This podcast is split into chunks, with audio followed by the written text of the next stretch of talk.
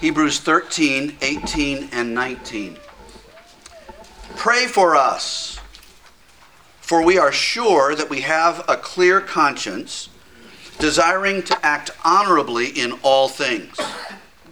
I urge you the more earnestly to do this, in order that I may be restored to you the sooner. Now, these two verses contain most of the information we have about the author of this letter to the Hebrews. They don't tell us his name, nor do they answer the many questions that we would like to ask him, whoever he was. But two things are fairly clear. First, he was once a part of them. We know this because he desires not to visit them for the first time, but he wants to be restored to them. In other words, they knew each other. Whether his time with them previously was long or short, whether he lived among them or had just visited a time or two, all that isn't told us, but it's clear that they had together a personal history. Secondly, we learn that he was likely an apostle or apostolic representative or elder to them. Of course, we know that he was given God's inspired word for these people. We, we have this book. But his personal knowledge of the specific threats facing this people seems to show that he was one of the leaders mentioned in verse 17. Notice he asks not for personal prayer in verse 18, but prayers for us and we. Well, who are the us? In context, it would most naturally be the leaders he has just talked about in the previous verse. They are the ones who watch over souls and give account. Now in verse 18, he says, He and others desire prayer and are confident they have a good conscience, having acted with integrity. So he's probably one of these church leaders. Now, this pastor was away from his sheep for some time. Whether this was because of a mission trip, an evangelistic ministry, whether he was visiting other congregations, whether he had been driven away by persecution, perhaps he'd even been imprisoned. We don't know. But he has been away long enough that he wants this separation to end soon. and his great desire, even need, is for his beloved friends to pray for him that they might be restored to one another. So let's look at these very simple verses under four headings. First, there is a request for prayer. A request for prayer. This request is actually given in the form of a command. Literally, he orders them keep on praying for us. Now, they had been obeying the Christian duty to beg grace from God for their leaders. They'd already been doing that. But he requires them to continue doing that. Just as in verse 17, he urged them to keep obeying their leaders, now he requests, he orders really, that they keep on praying for them. Now, there are many obvious lessons here. Let me give you four. First, prayer is a duty. Prayer is a duty. Yes, prayer is a privilege. But prayer is also a duty. And it's not beneath Christians to think or act on that basis.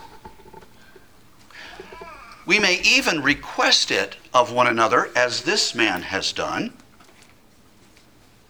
But even more so, we can actually charge one another pray for me, pray for me, pray for me, pray for us, pray for them. Do it. That's what he's doing here. If God commands us to do it for each other, and we're all convinced of that about prayer, then we may require it of each other. We may say, pray for me. Just as Paul could say, Woe is me if I don't preach the gospel, we may declare, Woe is me if you cease praying for me or I cease praying for you. We are new covenant priests. We should certainly believe that after going through this book. And so we should be making intercession for one another. We now have the way clear to God through Jesus Christ. So let us perform this eminently useful duty. So that's the first thing. Prayer is a duty. Secondly, prayer should be made for all church leaders. Notice he commands prayer for us, not me alone. Prayer is not a work to be done only for your favorite persons. It should be done for everyone, especially in this context, in church office. So pray for your pastor and pray for your deacons. Just as pastors have a special duty to pray for each of their flock, and I do attempt to do that, you should be praying for your leaders, for your shepherds, for your servants. Our mutual love and commitment to one another as a covenant body under Christ should lead us to pray for one another. So, prayer is a duty. Prayer should be made for all church leaders. Thirdly, prayer must be without ceasing. The preacher was not asking for a one time prayer. I'm sure he was willing to receive a one time prayer, but that's not what he's ordering or asking for here. They had clearly prayed for him in the past. The verb tense tells us that. But he's not content with it being enough. No, he desired their continued, regular intercessions. How do we show God that we really want what we're asking for? Oh, by asking once. You all know that's the wrong answer, right? If, our, if a child comes to us and say, says, I want a drink, and you say, oh, not right now, uh, wait just a little bit longer, and they don't come back, you can reasonably infer it, it wasn't that pressing, it wasn't that important to them.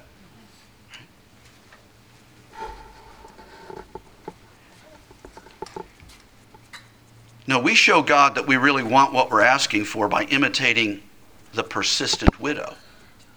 She kept coming to that unjust judge and wouldn't stop asking for justice until he gave it to her. Jesus said the lesson of that story was this that we ought always to pray and not lose heart, not give up, keep praying. So let us incessantly beat on the door of heaven until we are answered. Our Father is surely more ready to answer us than any human judge, especially a wicked one. So let us love one another with continued prayers. A fourth use from this first simple point is all we need is gotten from God alone.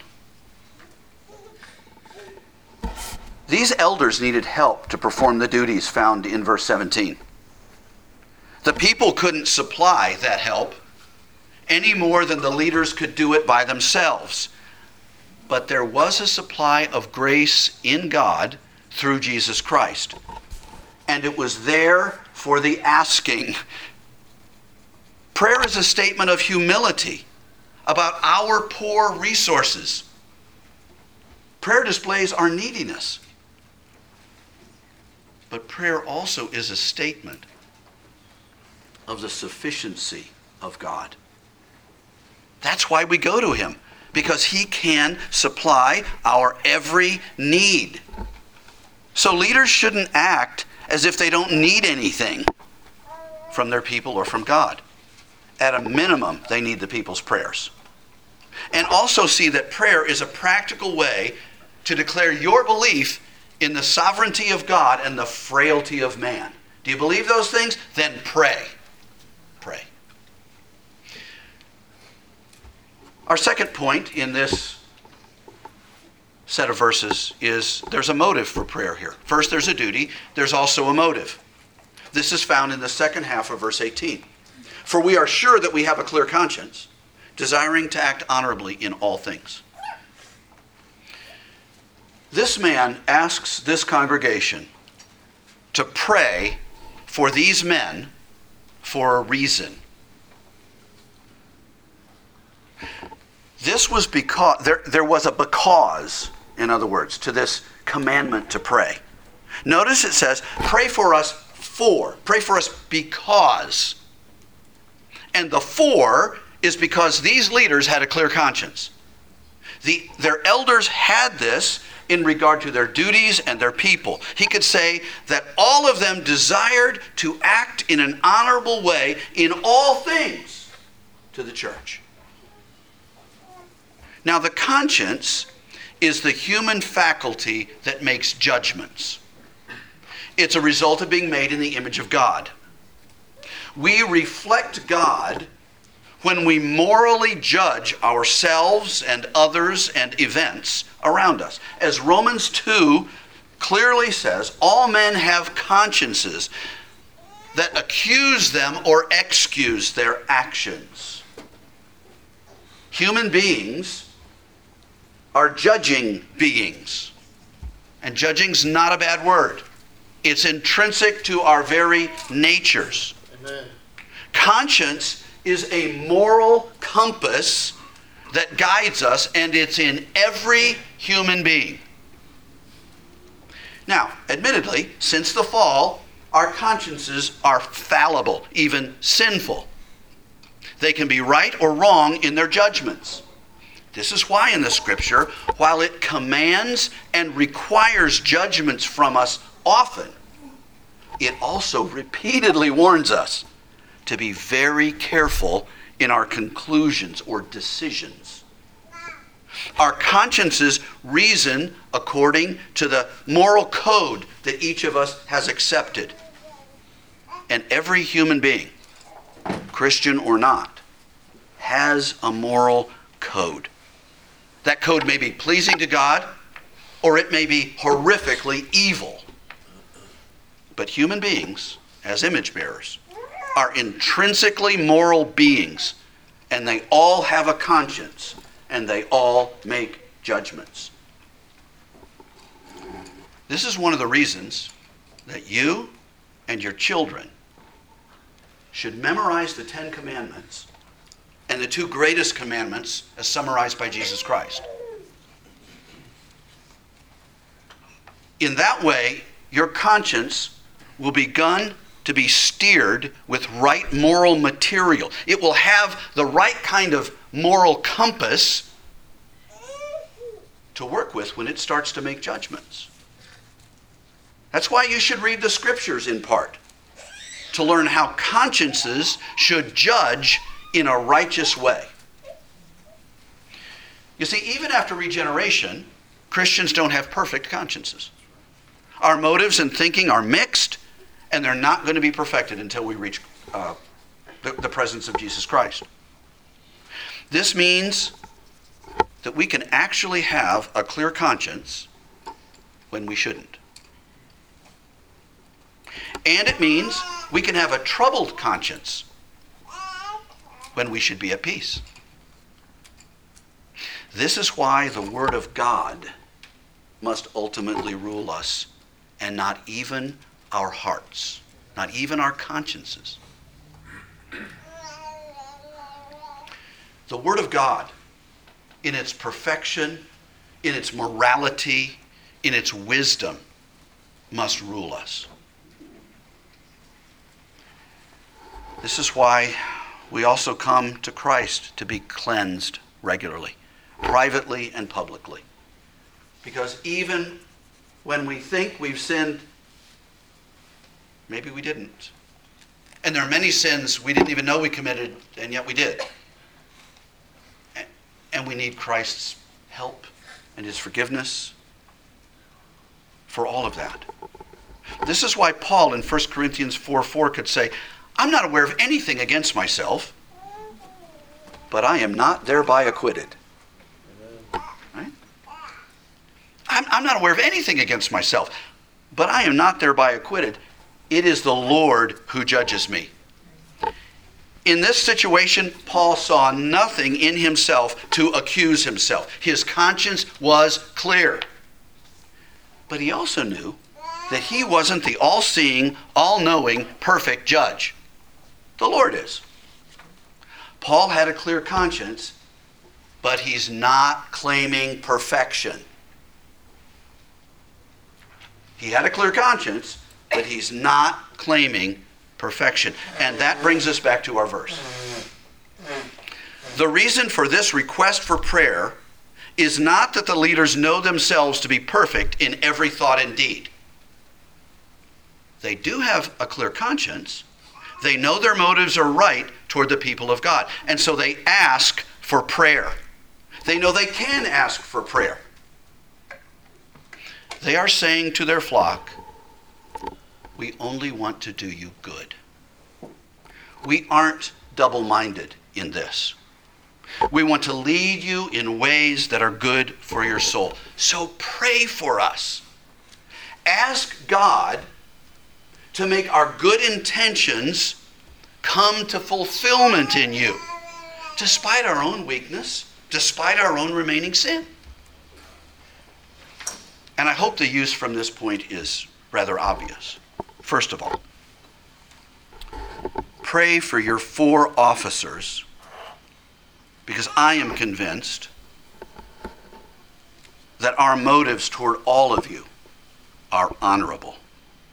Our consciences toward you are truly clear. We only want you to prosper in Christ. We do not care about ourselves in that, in that sense. We aren't claiming to be without sin or to have all knowledge or to possess the best gifts. But we honestly claim to only desire your spiritual good. So keep on praying that God would, despite our frailty, give us our great desire that you might be mature in Christ and a glory to God. The third point in the text is found in the beginning of verse 19 that is the urgency for prayer. Verse 19 begins by emphasizing the necessity of praying for these things. I urge you the more earnestly to do this. This isn't one of those perfunctory, uh, pray for me if you think about it. Pray for me once. I don't really care if you do. No, this is the opposite of that. This is a man convinced that he must have his people's prayers. He is begging them I urge you the more earnestly to do this. This is a man who feels his need. And so he presses them to seriously, thoughtfully, and intensely pray. Now think about that. If one inspired author of the Bible felt that need, why don't we? Are we really that self sufficient? Do we really not have spiritual needs? How is it that we can go through an entire day and not pray? Why isn't prayer for the needs of others more important to us? There might be many reasons.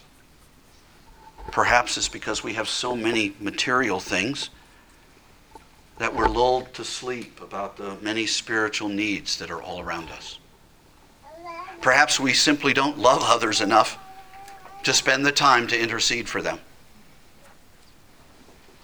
Perhaps, well, you know, they don't really deserve it. I mean, their sins and weaknesses are kind of repellent.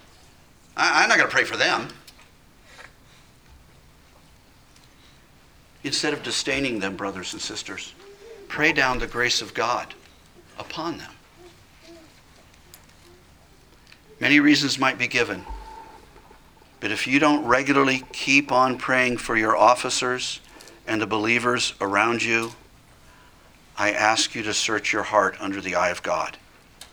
Ask Him to change you so that you might fulfill this command and example, and so do your brethren good and glorify God. Well, fourth, note the benefit of prayer. We see this in the last half of verse 19. There are specific benefits to prayer. He says, That I may be restored to you the sooner. Prayer is the God ordained means to get God to act. This preacher desired something good and holy to be back with the people of God sooner instead of later. Now, that may seem to us like a small thing in one sense, but it obviously wasn't to him. Because of love for them, it was a genuine and good desire, and so he asked prayer for it. Why prayer? Why prayer? Well, not so that their hearts would be comforted only, although prayer does that not so that they could leave the outcome of these things to God in submission to the sovereign Lord, although prayer does that, but so that God would work and bring him back to his loved ones sooner. Prayer is how believers obtain blessings from God. It's why it's one of the primary means of grace. It's one of the main things you ought to be doing as a Christian. And why is it so constantly, and why it is so constantly pressed upon the people of God in Scripture? Why is it that we as a church don't have more good from God? Well, in part, it may be as simple as we don't ask. Isn't that what James says the problem is, at least sometimes? We don't have because we don't ask. Brethren, in this verse, do you see the incredible condescension of God? Well, what this man desires, I, I suppose in one sense, just isn't very important. Instead of getting back to his people later, he wants to get there sooner. And yet he knows that God cares enough that if they will earnestly pray, it is likely that he'll get this good desire.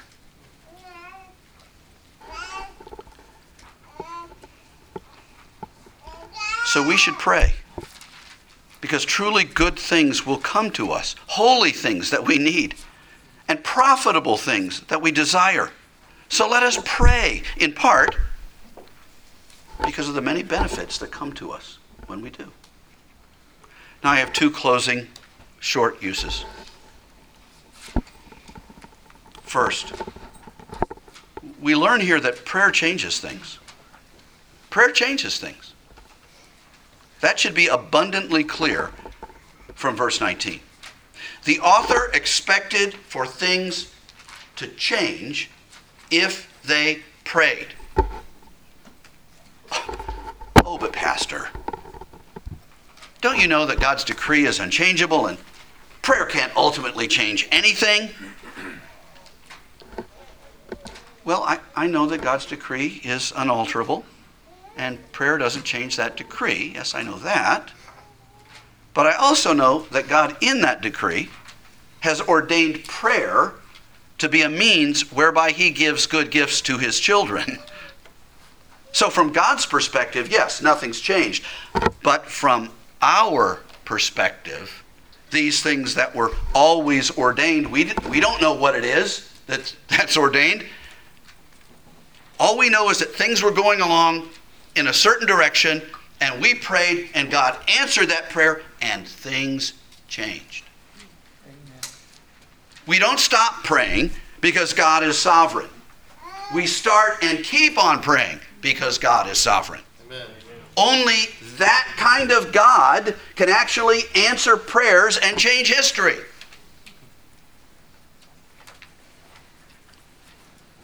No Christians ever sincerely prayed to an impotent God. What would the point be of that? Amen. Regardless of what your theology is, when you're on your knees, you're admitting there's a sovereign God. Well, second and finally, please pray for your imperfect pastor and deacons. Do they lack in gift and grace? Yes. Are they weak in body and soul? Yes. Do they fight sin and discouragement just like you? Yes. Well, don't despise them. Pray for them. Even when you disagree with them. Do you believe that those four men intend you good? Then keep on earnestly and urgently praying for them. Let's pray.